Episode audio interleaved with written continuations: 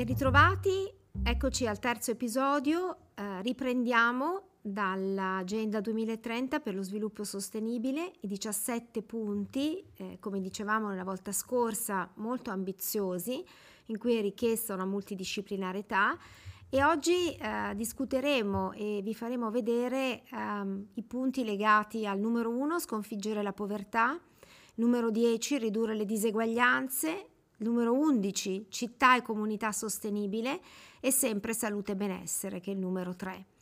Um, abbiamo um, iniziato uno studio un diverso tempo fa con Stefano cercando proprio di uh, comprendere quali sono um, cosa succede diciamo nel mondo e in particolare come vedrete in due territori specifici l'Italia e gli Stati Uniti qual è la situazione delle diseguaglianze e che impatto ha sulla salute, utilizzando, come sempre abbiamo fatto, un approccio multidisciplinare con l'analisi di big data e anche diciamo, delle strategie innovative. Ma prima vorrei chiedere a Stefano che cos'è la disuguaglianza e come si misura. Allora, la disuguaglianza eh, rappresenta il fatto che segmenti diversi della popolazione hanno una diversa eh, ricchezza o un diverso reddito. Eh, però ovviamente questa è una definizione qualitativa ed è utile eh, se vogliamo confrontare paesi diversi oppure eh, tempi diversi, cioè come era la disuguaglianza eh, un po' di anni fa rispetto a come è adesso, eh, avere delle misure eh, quantitative, dei numeri che ci rappresentano il valore della disuguaglianza. Questa cosa ha una lunga storia e gli economisti per molti anni, addirittura secoli, hanno studiato questo problema e son, hanno tirato fuori delle misure eh, di disuguaglianza. Una delle prime eh, osservazioni della disuguaglianza è probabilmente quella di Vilfredo Pareto, alla fine dell'Ottocento, un economista italiano, che eh, osservò eh, la distribuzione del possesso delle terre eh, in Italia e notò che eh, il 20% della popolazione più ricca possedeva eh, l'80% delle terre, quindi c'era una concentrazione di ricchezza, in questo caso di ricchezza eh, terriera, eh, nelle mani di una eh, relativamente piccola eh, fascia della popolazione. Ora uno si può chiedere come è cambiata questa distribuzione della ricchezza ai giorni nostri. Allora, misurando appunto la distribuzione della ricchezza, si è visto che negli, nei secoli, diciamo nell'ultimo secolo, eh, questa disuguaglianza all'inizio si è un po', eh, diciamo, è un po' diminuito, eh, ma oggi eh, siamo di nuovo stessi, agli stessi livelli osservati da Pareto.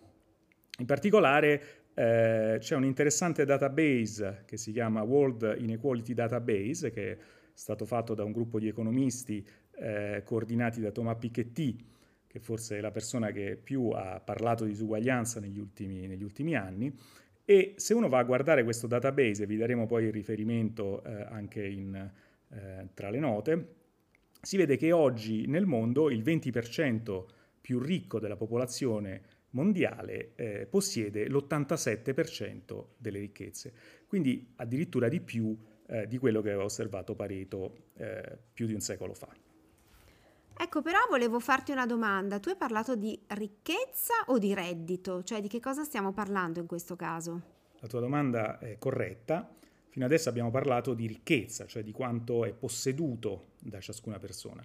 Ovviamente gli economisti studiano anche il reddito, cioè di quanto viene guadagnato, per esempio ogni anno.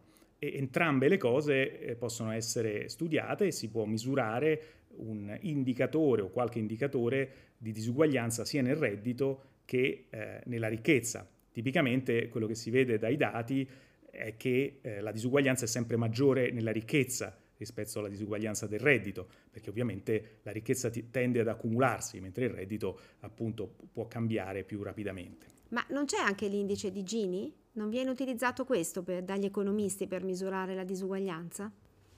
Corretto, eh, l'indice di Gini appunto è un indice riassuntivo che descrive la disuguaglianza eh, di un paese per esempio e quindi possiamo confrontare paesi diversi eh, misurando quant'è il loro indice di Gini. Di nuovo l'indice di Gini può essere definito sia per la distribuzione della ricchezza sia che per la distribuzione del reddito. Quindi avremo due indici di Gini, uno per la ricchezza eh, e uno per il reddito. Tipicamente l'indice è definito in una scala tra 0 e 1 oppure in una scala tra 0 e 100, questo è a seconda di come viene riportato. E eh, indici eh, più vicini a 1 o a 100 rappresentano una situazione estremamente eh, diseguale, in cui tutta la ricchezza paradossalmente è accumulata eh, da una sola persona e tutti gli altri non hanno nessuna ricchezza. Un indice di Gini invece di zero corrisponde a una situazione di perfetta uguaglianza, in cui eh, tutti hanno esattamente la stessa frazione di ricchezza o di reddito nel caso del reddito. Quindi è un indice, se vogliamo, tra 0 e 1 o tra 0 e 100. Poi per come definirlo però è un po' complicato, nel senso che eh, bisogna eh, guardare alla distribuzione della ricchezza e fare delle, dei calcoli che potremmo spiegare, ma secondo me eh, diventa un po' complicato. Quindi questo è un po' il, pro- il, limite del coefficiente di Gini, è quello di essere eh, un po' oscuro, nel senso ci dà un numero, ma che cosa veramente significhi questo numero è una cosa un po' per addetti ai lavori. Quindi uno dovrebbe conoscere la matematica e la sua definizione precisa. No, però non mi è completamente chiaro, nel senso che se sono, se c'è un calcolo, delle, c'è una struttura matematica dietro, non capisco perché è complicato poi capire che cosa significa, perché alla fine se io so che comunque è strutturato in un certo modo, il significato dovrà emergere. Quindi mh, ci puoi spiegare un pochino meglio qual è la complessità per un non addetto ai lavori come me, quindi se, quando leggo questi lavori di economisti e leggo degli indici appunto di Gini di un certo tipo dei vari paesi, ehm, perché cosa, cosa, vorresti dire? Che c'è un'opinabilità a seconda dei lavori, di come viene strutturata l'equazione, la struttura intrinseca o che cos'altro? Questo non mi è chiaro. No, capiamoci, la definizione è chiaramente senza ambiguità e corretta, quindi data una certa distribuzione di ricchezza o di reddito, c'è una formula che calcola l'indice di Gini. Okay? Quindi non c'è problema dal punto di vista matematico. Il problema è che se uno non conosce la formula e uno non conosce la matematica, è difficile capire quale sia la differenza tra un indice di Gini di 0,35 e un indice di Gini tra 0,40. D'altra parte invece capiamo tutti che cosa vuol dire che per esempio il 20% della popolazione eh, ha, possiede l'80% della ricchezza. Questo è un fattore che si capisce. Un indice di Gini corrispondente di 0,4 è meno interpretabile dal punto di vista, diciamo, qualitativo. Allora, traduco per i non addetti ai lavori come me. Vuoi dire che se io eh, racconto che c'è il 20% della popolazione diseguale, adesso è un esempio chiaramente, io immediatamente su 100 persone so che 20 vivono in una situazione di disuguaglianza, no? di, di, di perdita, di mancanza di ricchezza.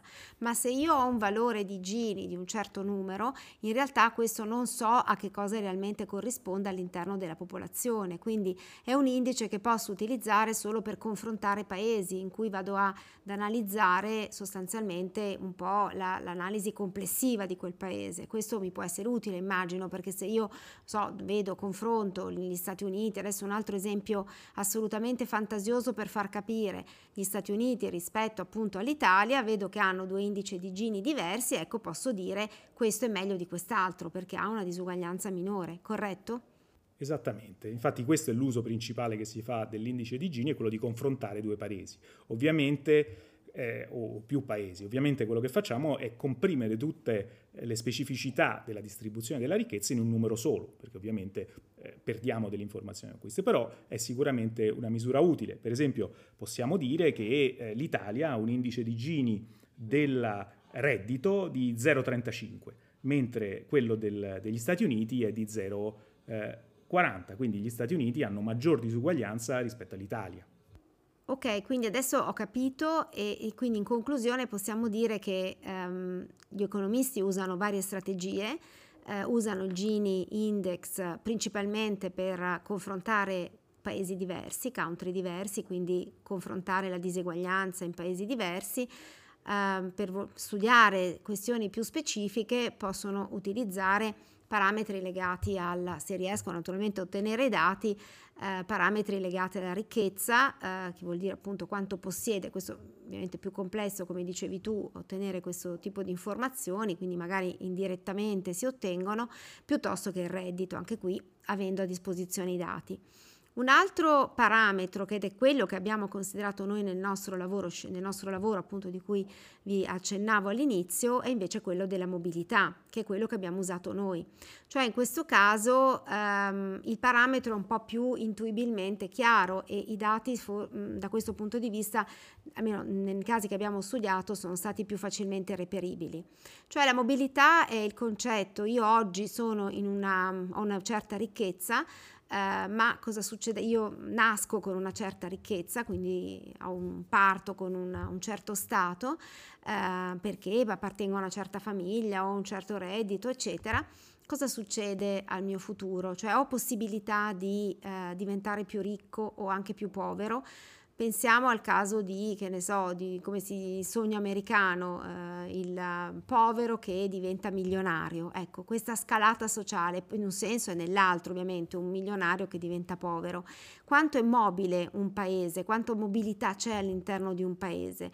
E questo è quello che abbiamo, il parametro che abbiamo preso in esame noi. Dico bene Stefano? Esattamente, abbiamo studiato la questione della mobilità, di ci, quanto ci si muove all'interno della distribuzione della ricchezza.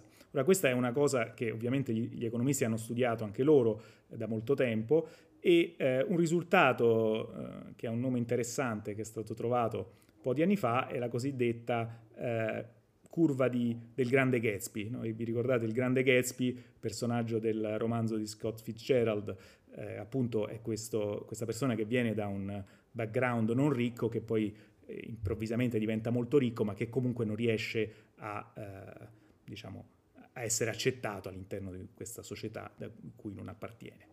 Allora questa, questa curva del grande Gatsby ci dice, è un'osservazione empirica, che nei paesi in cui c'è maggiore disuguaglianza e quindi un indice di Gini eh, più elevato, c'è anche una minore mobilità. No? Quindi più disuguaglianza c'è e più è difficile scalare la scala della ricchezza. E noi siamo partiti da questa osservazione eh, per fare uno studio utilizzando dei dati eh, longitudinali, cioè sono, sta- sono state seguite eh, un gruppo di famiglie, migliaia di famiglie, eh, lungo il tempo, per un arco di più di vent'anni, e, e, si è controllato quale fosse il loro reddito e quale fosse la loro ricchezza eh, negli anni. Beh, allora credo che questo vada sottolineato perché eh, io penso che sia un elemento no, importante da far comprendere bene. Abbiamo analizzato circa un migliaio di famiglie che, eh, di cui avevamo i dati, eh, questo sia negli Stati Uniti che in Italia, per circa 20 anni. Cioè sostanzialmente siamo, abbiamo la possibilità di aver seguito la storia di queste famiglie per 20 anni. 20 anni sono una generazione, tantissimo tempo, eh, è un lungo tempo e, eh, e quindi questo ci ha consentito di eh, seguire il loro destino. Se c'era o meno mobilità, sono partiti ciascuno con una loro storia di partenza, cosa è successo? Quindi no, immaginate questo nella scala della propria vita. Quindi eh, io credo che questo sia una finestra. Ecco l'utilizzo di questi big dati, no? perché sono tante famiglie, tante informazioni L'utilizzo di questi big dati consente, con ovviamente degli strumenti opportuni quantitativi, di eh, far emergere delle proprietà, eh, delle informazioni, quindi in questo caso delle proprietà che, ehm, che, non sono banali e che ci hanno aperto effettivamente una luce che non era altrimenti visibile. E questo adesso Stefano ce la, ce la racconti tu. Quello che abbiamo fatto è guardare la distribuzione della ricchezza questi, di queste famiglie che abbiamo eh, analizzato e eh, suddividerle in classi, no? in, in dieci classi, dai più ricchi ai più poveri, quindi secondo la, la loro ricchezza. E poi abbiamo visto come eh, nell'arco di vent'anni questi cambiavano, rimanevano nella stessa classe. Quindi abbiamo definito una funzione, per esempio la funzione di persistenza, che ci dice qual è la probabilità che se si è nati, eh, si è partiti diciamo, in una certa classe eh, di reddito o di ricchezza, abbiamo analizzato entrambi i casi, ma soprattutto concentrandoci sulla ricchezza, qual è la probabilità che si rimanga nell'arco di vent'anni nella stessa classe. In particolare uno può immaginare il 10% eh, più povero, qual è la probabilità che rimanga povero. E guardando questo ci siamo accorti anche di un fatto interessante. In particolare abbiamo visto che eh, guardando la ricchezza c'era una, una certa percentuale di, eh, di, famiglie che non avevano nessuna ricchezza, cioè la ricchezza era zero addirittura negativa quindi vuol dire che avevano più debiti di quanto possedevano. E questo, questo, valore era negli Stati Uniti del 10% verso il 1990, quindi 30 anni fa, e, e oggi eh, arrivava quasi al 20%. In Italia invece questa percentuale era del 2% nel, verso il 1990 e oggi è cresciuta anche in questo caso al 5%. Quindi il 5% delle famiglie italiane eh, non hanno eh, alcuna ricchezza. Allora potevamo vedere poi quante di queste famiglie che erano eh, nella classe diciamo, di ricchezza più bassa rimanevano in quella classe e abbiamo diviso le famiglie in due eh, tipo, tipi di, di classi, quelli che rimanevano nella classe più bassa, che abbiamo chiamato i persistenti, e quelli che riuscivano a uscirne nell'arco di 20 o 30 anni. Allora, quindi riprendo questo punto così eh, vediamo appunto di, di, di, di capire insieme no? il primo risultato che abbiamo ottenuto. Abbiamo a disposizione questi 20 anni, cir più di mille eh, dati, quindi big dati di queste famiglie, eh, le abbiamo divise in varie classi a seconda della loro ricchezza e mh, quello che ci siamo una delle varie cose su cui ci siamo concentrati che è interessante eh, ragionare qui eh, è la classe molto povera. C'era una percentuale, una parte della popolazione che era sotto, addirittura anche a volte sotto, la, non, non, possedeva nulla, quindi o era zero o anche sotto zero, e questo sia negli Stati Uniti, abbiamo preso in esame questi due paesi, poi vi diciamo perché questi due paesi, sia gli Stati Uniti che eh, l'Italia. Negli Stati Uniti il numero ovviamente era maggiore, cioè avevamo una percentuale maggiore rispetto all'Italia, però in entrambi i paesi eh, dal 1990 ad oggi stato, c'è stato un aumento, abbiamo visto un aumento no, di questa classe, di, questa, di queste persone che sostanzialmente non possedevano nulla, quindi sono aumentate. La domanda è stata,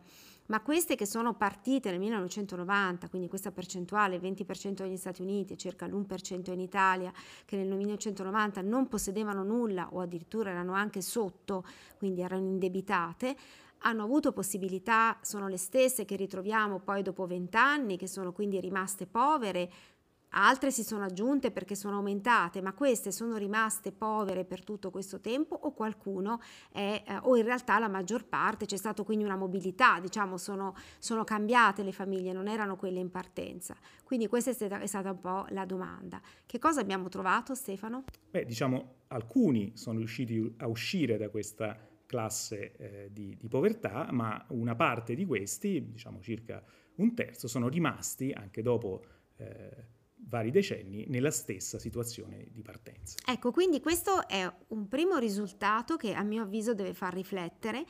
Eh, nell'arco degli ultimi vent'anni eh, due paesi molto diversi, adesso raccontiamo perché sono molto diversi gli Stati Uniti e l'Italia, hanno ehm, riscontrato la presenza di una percentuale mh, della popolazione che è povera, che addirittura non ha nulla, cioè non ha nessuna ricchezza ed è anche a volte indebitata fortemente, e una frazione, circa un terzo di questi, nell'arco di vent'anni, è rimasta tale quale.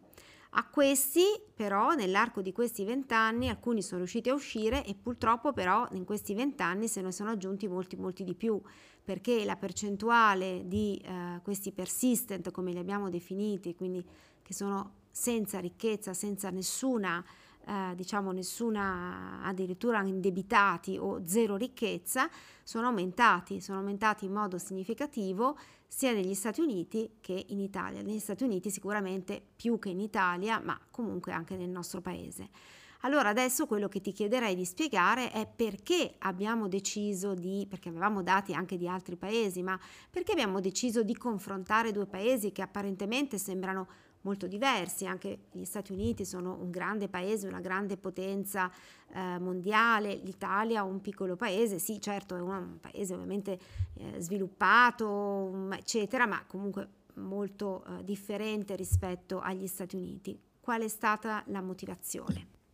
Beh, sicuramente si tratta di eh, due paesi eh, industrializzati, diciamo avanzati, e ovviamente la scelta dell'Italia era perché siamo interessati all'Italia, quindi eh, al nostro paese, e gli Stati Uniti perché è un utile confronto, perché è un paese eh, molto diverso da tanti punti di vista su come è organizzata la struttura sociale, eh, come è organizzata eh, la, il lavoro, come è organizzata la sanità, e quindi volevamo vedere come questi due modelli simili ma anche diversi eh, potevano essere confrontati. Sì, se posso magari aggiungere, direi che uh, giustamente i due paesi sono due paesi uh, sviluppati, diciamo dal punto di vista economico, ovviamente due paesi uh, sviluppati, però hanno delle differenze socio-economiche molto diverse, perché comunque gli Stati Uniti hanno, um, sono una potenza economica globale, cosa che ovviamente non è l'Italia, e la, lo stato, diciamo, sia di, di salute che lo standard di vita è sicuramente più alto rispetto a quello modello italiano perché hanno eh, comunque una robusta no, eh, economia, moltissime opportunità, eh, una cultura di, anche di entrepreneur, quindi di business molto molto, eh, diciamo, molto sicuramente più sviluppata rispetto all'Italia e poi la cosa importante è anche che le, l'income, quanto guadagnano mediamente no, relativamente ai cittadini americani, l'income è sicuramente quanto guadagnano è sicuramente più alto rispetto a, a quello italiano. Dall'altra parte però se posso permettermi l'Italia pur essendo un piccolo paese però ha eh, una cosa che appunto ci interessava, una, eh, non, non, vive diciamo, sulle assicurazioni per quanto riguarda la, diciamo, la, la, parte sanitaria, quindi la copertura sanitaria, ma ha un servizio sanitario nazionale e questo anche per alcuni ragionamenti poteva essere, poteva essere di interesse. Quindi hai fatto già vedere tu che comunque il coefficiente di Gini è differente, c'è una maggiore disuguaglianza nel nostro paese rispetto agli, agli, Stati Uniti, quindi queste erano un po' le due caratteristiche. Ovviamente l'Italia l'abbiamo scelta perché è il nostro paese, però è anche rappresentativo in Europa, no? una, eh, abbastanza rappresentativo anche comunque della, dello standard più o meno eh, europeo, magari uno standard può essere anche non super alto, però insomma uno standard europeo. Tra i temi eh, che hai trattato direi che è molto importante quello della salute, che è uno dei punti su cui abbiamo eh, prestato la nostra attenzione eh, nell'articolo. In particolare, che cosa ci puoi dire in più sulla differenza eh, tra eh, la situazione della salute in Italia e negli Stati Uniti, sia dal punto di vista di qual è eh, la salute diciamo, degli americani e degli italiani, sia dal punto di vista di cosa viene fatto, quanto viene speso per la salute in Italia e eh, negli Stati Uniti? Allora, parto rispondendo alla tua seconda domanda, cioè il, sappiamo che il GDP degli Stati Uniti ovviamente è molto più alto rispetto a quello dell'Italia, che investono moltissimo, spendono tantissimo per la salute, non a caso già nel piccolo possiamo, sappiamo, no? ci sono le università più importanti, le cliniche più importanti, tutti noi abbiamo passato tempi, tempo negli Stati Uniti perché è un punto di riferimento, no? di conoscenza importante eh, e quindi hanno, partono da un, momento, da un privilegio chiaramente perché hanno molti più soldi e possono e investono anche molto di più nel campo della salute. Allora quello che mi aspetterei da una situazione di questo genere è una situazione di salute migliore rispetto a quella italiana, cosa che non emerge dall'analisi dei dati eh, i dati che appunto abbiamo analizzato mh, nella, di queste famiglie appunto negli Stati Uniti e in Italia per eh, andando a vedere se, la, se, questi soggetti, queste famiglie, queste persone erano eh, affette da varie patologie, qui parliamo di patologie importanti, patologie appunto di massa importanti, eh, faccio degli esempi, eh, il diabete, diabete mellito, um, ischemie, ischemie del cuore, quindi problemi cardiovascolari, um, parliamo di demenza, quindi anche patologie legate al sistema nervoso centrale, Alzheimer, um, infarto, patologie croniche, neoplasie, eccetera. A parte le neoplasie, dove eh, in realtà non c'è una, la differenza tra l'Italia e gli Stati Uniti non è così importante, solo per alcune, non per tutte le patologie neoplastiche, solamente per alcune, quindi lì probabilmente entra il discorso dell'alimentazione, comunque di condizioni già più specifiche Ma se andiamo a vedere appunto condizioni come il diabete, come vi stavo dicendo, mh, mm, malattie metaboliche, nutrizionali, endocrine, eh, la cirrosi, patologie del fegato, eccetera, l'ischemia e anche le patologie legate al sistema nervoso centrale, i dati sono veramente eh, incredibilmente chiari. L'Italia ha dei valori molto, ma molto, molto più bassi rispetto agli Stati Uniti di incidenza, di morte proprio per queste patologie.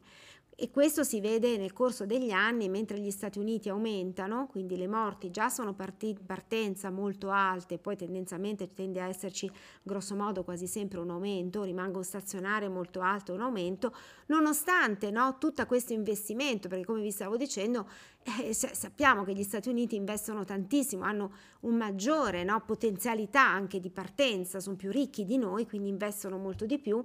L'Italia sicuramente investe meno, ma sta molto meglio come salute.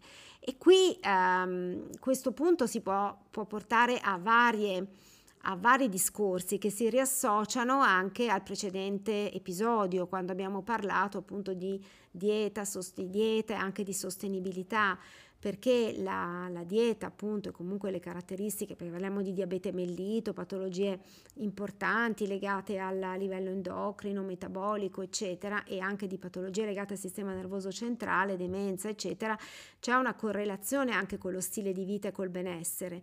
Eh, sappiamo appunto che eh, tendenzialmente la dieta appunto che viene adottata nella, negli Stati Uniti una dieta occidentale, come si dice, con grande eh, utilizzo di, ma si mangia molta carne, no? un grosso intake di proteico di un certo tipo, carne rossa, eccetera, pochi, ve- pochi vegetali, anche molto quello che viene chiamato junk food, no? che nasce negli Stati Uniti e qui magari poi faremo una puntata sul junk food, che cos'è, come funziona, eccetera, ha sicuramente un impatto, ma questo fa capire che nonostante si stia investendo tantissimo, nonostante questo, c'è qualcosa appunto di, in partenza che non funziona perché eh, il livello è rimasto e rimane perennemente alto, mentre il nostro paese va sicuramente molto, ma molto, molto meglio.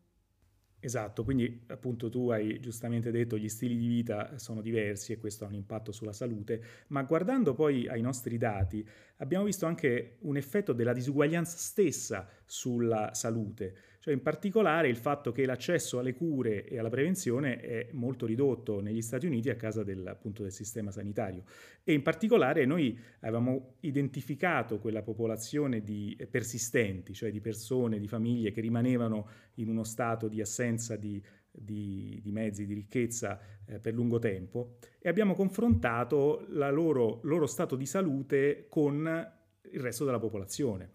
E quello che eh, abbiamo visto è che se nella popolazione, diciamo, il 20% della popolazione si dichiarava in uno stato di cattiva, di cattiva salute, eh, per i persistenti questa percentuale arrivava al 40%, quindi il doppio, no? quindi i persistenti erano molto meno in salute del, degli altri. E anche per le malattie era sempre il doppio, le malattie cardiache, i problemi psichici erano anche questi il doppio della media. Quindi c'è veramente un effetto diretto della eh, disuguaglianza sulla salute.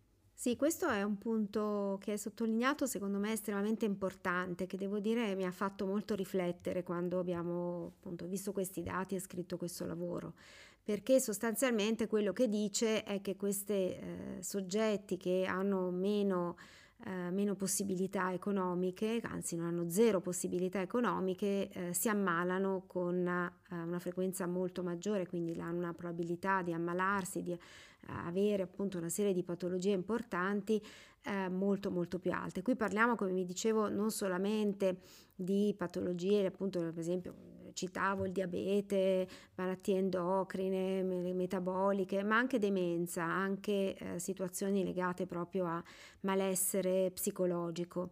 E qui mi riallaccio al nostro precedente episodio dove parlavo di eh, che cos'è il benessere.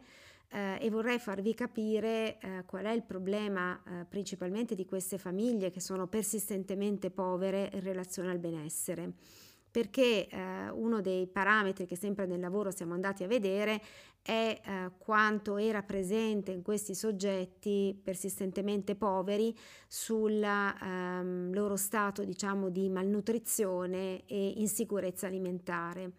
Queste sono due, eh, due patologie no? che sono veramente in aumento nel mondo, ma anche nei paesi occidentali e um, queste famiglie che non possono uh, permettersi nulla hanno un'incidenza altissima di eh, malnutrizione e di insicurezza alimentare. Che cosa, che cosa, vuol dire? Perché poi spesso queste parole no, ci risultano eh, un po' oscure. Quando io parlo di insicurezza alimentare, perché è connesso con anche lo stato psicologico, psichico? Se, e faccio un esempio ancora semplice per cercare di capire, se io mi sveglio la mattina, immaginate io sono anche una, una persona che va al lavoro, sono anche un bambino, mi sveglio la mattina e non ho la mia colazione, ma devo anche pensare a come procurarmi del cibo, la mia giornata non è così tranquilla perché ho un'ansia, perché devo recuperare del cibo, perché ovviamente ho fame. Banalmente, abbiamo detto nel precedente episodio, noi mangiamo e abbiamo bisogno di mangiare e di bere tutti i giorni. L'acqua la trovo perché comunque ho l'acqua pubblica, ma ho bisogno di, di prendere, di mangiare. E questo mi mette in ansia, quindi eh, soggetti che presentano appunto una um, patologia di insicurezza alimentare ah, mostrano poi una serie di sintomi complessi che non sono solo il fatto che non mangio e quindi se io non porto a casa un po' di cibo, non oggi ma nel tempo, ovviamente vado incontro a delle mancanze, delle carenze perché eh, il mio cervello non funziona bene, ho tutta una serie, via via nel tempo posso avere anche una serie di complicanze no, ulteriori, ma anche psicologiche perché eh, mi sento ovviamente in difetto. Non, non, mi sento bene se non mangio, se non ho tutti i giorni no, accesso. Psicologicamente ho anche un'ansia perché devo cercare qualcosa da mangiare. Dall'altra parte c'è il problema grosso della malnutrizione, nel senso che mentre l'insicurezza alimentare è qualcosa che tutto sommato eh, c'è ovviamente anche nel nostro paese ed è in aumento, ma c'è soprattutto nei paesi in via di sviluppo dove veramente magari ho proprio carenza a volte di accesso al cibo. Nei nostri paesi tendenzialmente un qualcosa riesco a trovare. Il problema è che cosa riesco a trovare e rientro quindi nel discorso delle malnutrizioni che sono in aumento anche nei nostri paesi occidentali, non solo pensando no, all'Africa, paesi in via di sviluppo, ma nei nostri paesi occidentali. Perché se io non, e l'abbiamo detto anche nel precedente episodio, non assumo del cibo che è veramente salutare, che quindi mi dà i nutrienti, quelli per cui ho, sto mangiando, quindi anche le vitamine, gli elementi, non solamente le proteine, ma anche le vitamine che mi servono, vado in carenza. Oggi una delle carenze più diffuse nella popolazione, per esempio, è carenza da vitamina B12 questo nasce da tanti ragionamenti, possiamo fare veramente una, un podcast, magari lo, lo faremo su questo, su questo, argomento, ma immaginate allora di essere carenti di piccoli, di una serie di elementi, questo mi porta appunto a una malnutrizione, nel senso che io apparentemente ho accesso a del cibo, ma è un cibo che non è nutri- nutrizionalmente valido e quindi mi porta a delle carenze. Queste carenze incidono anche sul mio stato di benessere, quindi non solo metabolicamente ho delle difficoltà, e posso poi creare anche delle condizioni fertili per patologie, ma anche psicologicamente mi portano anche a delle condizioni di malessere. Allora ecco il discorso, capite come è complesso, perché eh, quello che appunto magari lo affronteremo in un, un, altro episodio è quello che viene definito il junk food, quindi vuol dire quel cibo a basso costo, quel cibo a basso costo è un cibo anche nutrizionalmente mh, povero e quindi fondamentalmente n- nutre ma non nutre, no? non mi dà tutti gli elementi. Allora quello che emerge dai dati che abbiamo analizzato appunto è che questi soggetti che hanno eh, poche possibilità economiche, se non zero possibilità economiche, hanno maggiore ehm, probabilità di andare incontro a questi eventi ed è ovvio ovviamente, no? È come un po' scoprire l'acqua calda, però lo vedi con mano, tocchi con, famig- tocchi con mano, con i dati, una, un, un qualcosa che forse intuitivamente tutti noi no? abbiamo in mente, però in questo caso i dati ce lo dicono, è sicuro, è così, quindi non hanno, eh, hanno una probabilità maggiore di andare incontro no, a questo tipo di patologie. Eh, e questo l'abbiamo visto, attenzione, eh, sia nei persistent, quindi in questa popolazione super povera negli Stati Uniti e anche in Italia. Qual è il vantaggio, la differenza, se volete, fra gli Stati Uniti e l'Italia?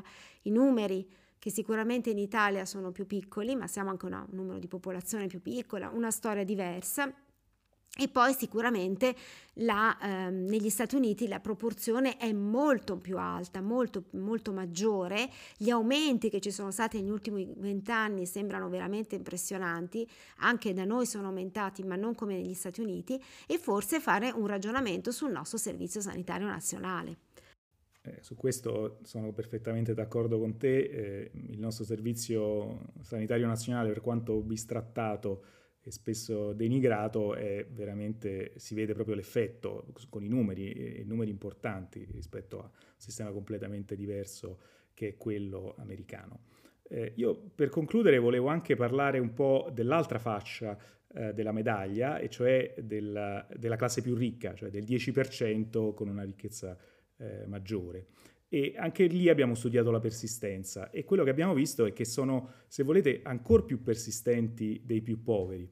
Cioè eh, abbiamo stimato il tempo di persistenza, cioè il tempo che eh, una famiglia nel 10% più ricca rimane all'interno eh, di, questa, di questa fascia più ricca, del 10% più ricco, e abbiamo visto che in Italia questo tempo caratteristico che è di qualche anno per la fascia più povera, cioè la maggior parte poi dei, dei più poveri escono un po' da, da, dalla fascia estremamente povera, ma nel caso dei ricchi questo, questo, numero è molto più basso. Quindi in Italia il tempo di, di, persistenza è di circa 400 anni, cioè se si nasce ricchi si rimane ricchi, ovviamente è un'estrapolazione, ma negli Stati Uniti è ancora più alto questo numero e fa quasi impressione, parliamo di millenni, no? se uno volesse estrapolare questi dati, cioè c'è veramente eh, ancora meno mobilità sociale eh, nella fascia più alta rispetto alla fascia più bassa. Quindi questo aspetto è anche, ha un certo interesse dal mio punto di vista. Allora, quindi se vogliamo fare un po' una, un sommario di quelli che sono gli elementi che abbiamo eh, identificato da, da, questo studio, possiamo dire in primo luogo che abbiamo visto che c'è una parte della popolazione che, persist- che è stata persistentemente povera, questa parte della popolazione se ne è aggiunta dell'altra, una parte è rimasta sempre povera, altri sono riusciti a scalare socialmente, però se ne sono aggiunti altri, c'è stato un aumento sia negli Stati Uniti che, eh, che in Italia, molto di più negli Stati Uniti che in Italia, ma eh, questo anche legato al fatto che comunque gli Stati Uniti sono un paese diverso, no? abbiamo già definito in questo in episodio le, le differenze tra, uh, tra i due paesi. Dall'altra parte, nonostante gli Stati Uniti stanno investendo, buttando fuori un sacco di soldi, investendo tantissimo nella, nella, salute, però stanno peggio di noi, stanno molto peggio di noi per quanto riguarda le eh, patologie più importanti, insomma, che riguardano eh, la salute, cardiovascolari, diabete, eccetera. Eh, le neoplastiche e le neoplasie sono un po' più complesse, ma lì sono legate a tanti fattori e si vedono meno le differenze. Um, L'Italia quindi sta, sta, molto meglio. Questo può essere ascritto a varie situazioni, a varie condizioni, sicuramente il nostro stile di vita, possiamo metterci il tipo di alimentazione, no? La, um, come abbiamo descritto anche nell'episodio 1, anche una cura migliore, una prevenzione migliore e anche una cura magari che è più data, eh, diciamo, è disponibile a tutti, eh, negli Stati Uniti la percentuale di persone che poi non si possono curare, quindi che hanno eh, income zero, non hanno reddito e queste non si curano, non hanno nessun accesso alle cure, mentre nel nostro caso abbiamo visto che questa frazione molto bassa della popolazione chiaramente si ammala di più, però in percentuale molto più bassa rispetto a quella che abbiamo visto nella, negli Stati Uniti. Quindi queste mi sembra complessivamente sono le, diciamo, le, i risultati che, su cui riflettere di, eh, di, questo lavoro e noi stiamo continuando a lavorare su, queste, su questi temi, sempre legati alla salute, perché come eh, abbiamo detto nel nostro primo episodio, quello che per noi è importante è eh, mettere a servizio le conoscenze dell'università, le conoscenze che abbiamo acquisito ehm, anche di analisi dei dati a disposizione della, della società. Quindi stiamo continuando a studiare eh, questi, questi, problemi, questi, anche queste analisi di big dati per far emergere delle ehm, così, delle situazioni che magari non, non immediatamente sono, sono, chiare e credo che eh, se sei d'accordo Stefano sia opportuno fare una riflessione su questi soggetti che sono persistentemente poveri e il fatto che c'è un aumento importante anche in Italia di eh, malnutrizione e di insicurezza alimentare. Quindi per concludere direi che abbiamo fatto un'analisi quantitativa della disuguaglianza in Italia e negli Stati Uniti e del suo impatto sulla salute. E con questo vi diamo appuntamento al prossimo episodio.